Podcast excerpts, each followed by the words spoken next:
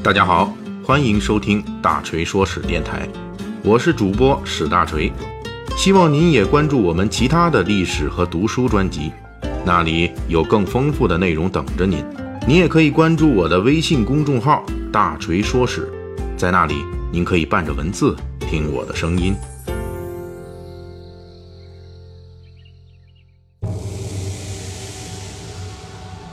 上回《水浒》咱们说了蒙汗药，今天我们来说点更猛烈的。我们来聊聊《水浒传》里出现次数不多，但是颇具关键性的存在——毒药。毒药神秘诡异，令人畏惧，使人胆寒。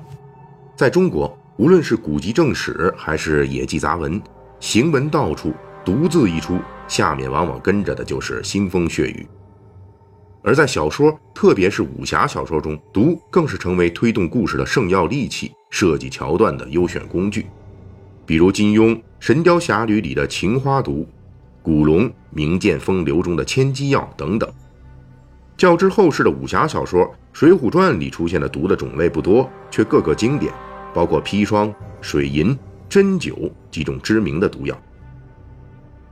提及古代毒药的知名度，砒霜若称第二。估计无毒敢称第一。砒霜的主要的化学成分是三氧化二砷，白色无味，人口服零点零零五克到零点零五克的纯净砒霜就会引发中毒。要是口服零点零七克到零点一八克，那就能挂了。除了毒性剧烈，砒霜之所以稳坐毒药首把交椅，还因其价廉易得，使用广泛。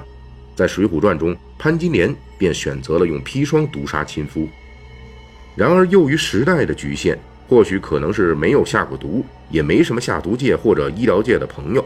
从《水浒传》的下毒情节来看，施耐庵的毒物知识是贫乏的，尤其是在描写武大郎之死上，施耐庵犯了一系列错误。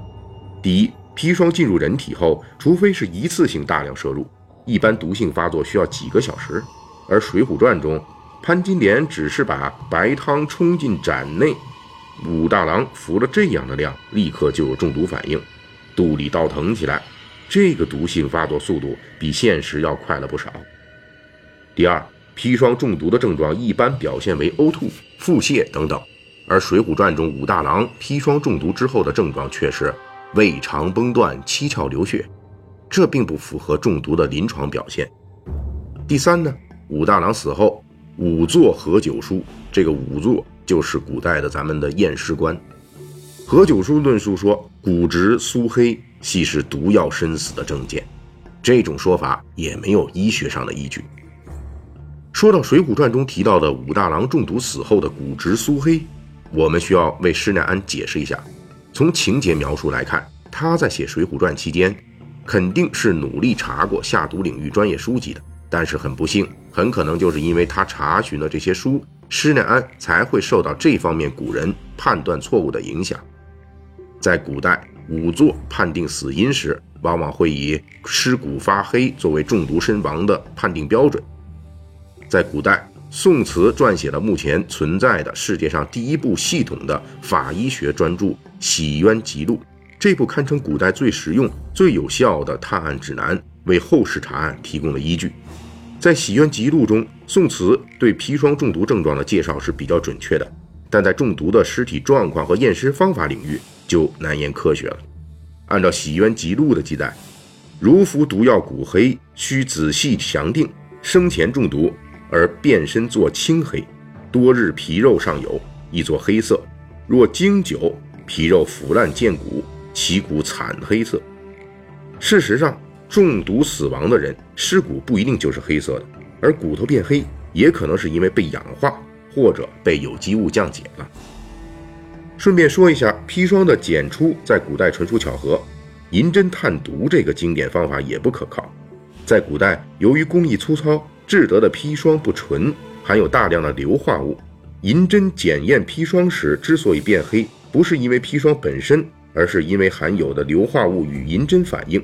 生成黑色的硫化银附着在银针表面，导致银根遇到砒霜之后变黑。《水浒传》描写的水银中毒发生在卢俊义吃了下有水银的饭菜之后。《水浒传》写道：“再说卢俊义事业便回泸州来，觉得腰肾疼痛，动举不得。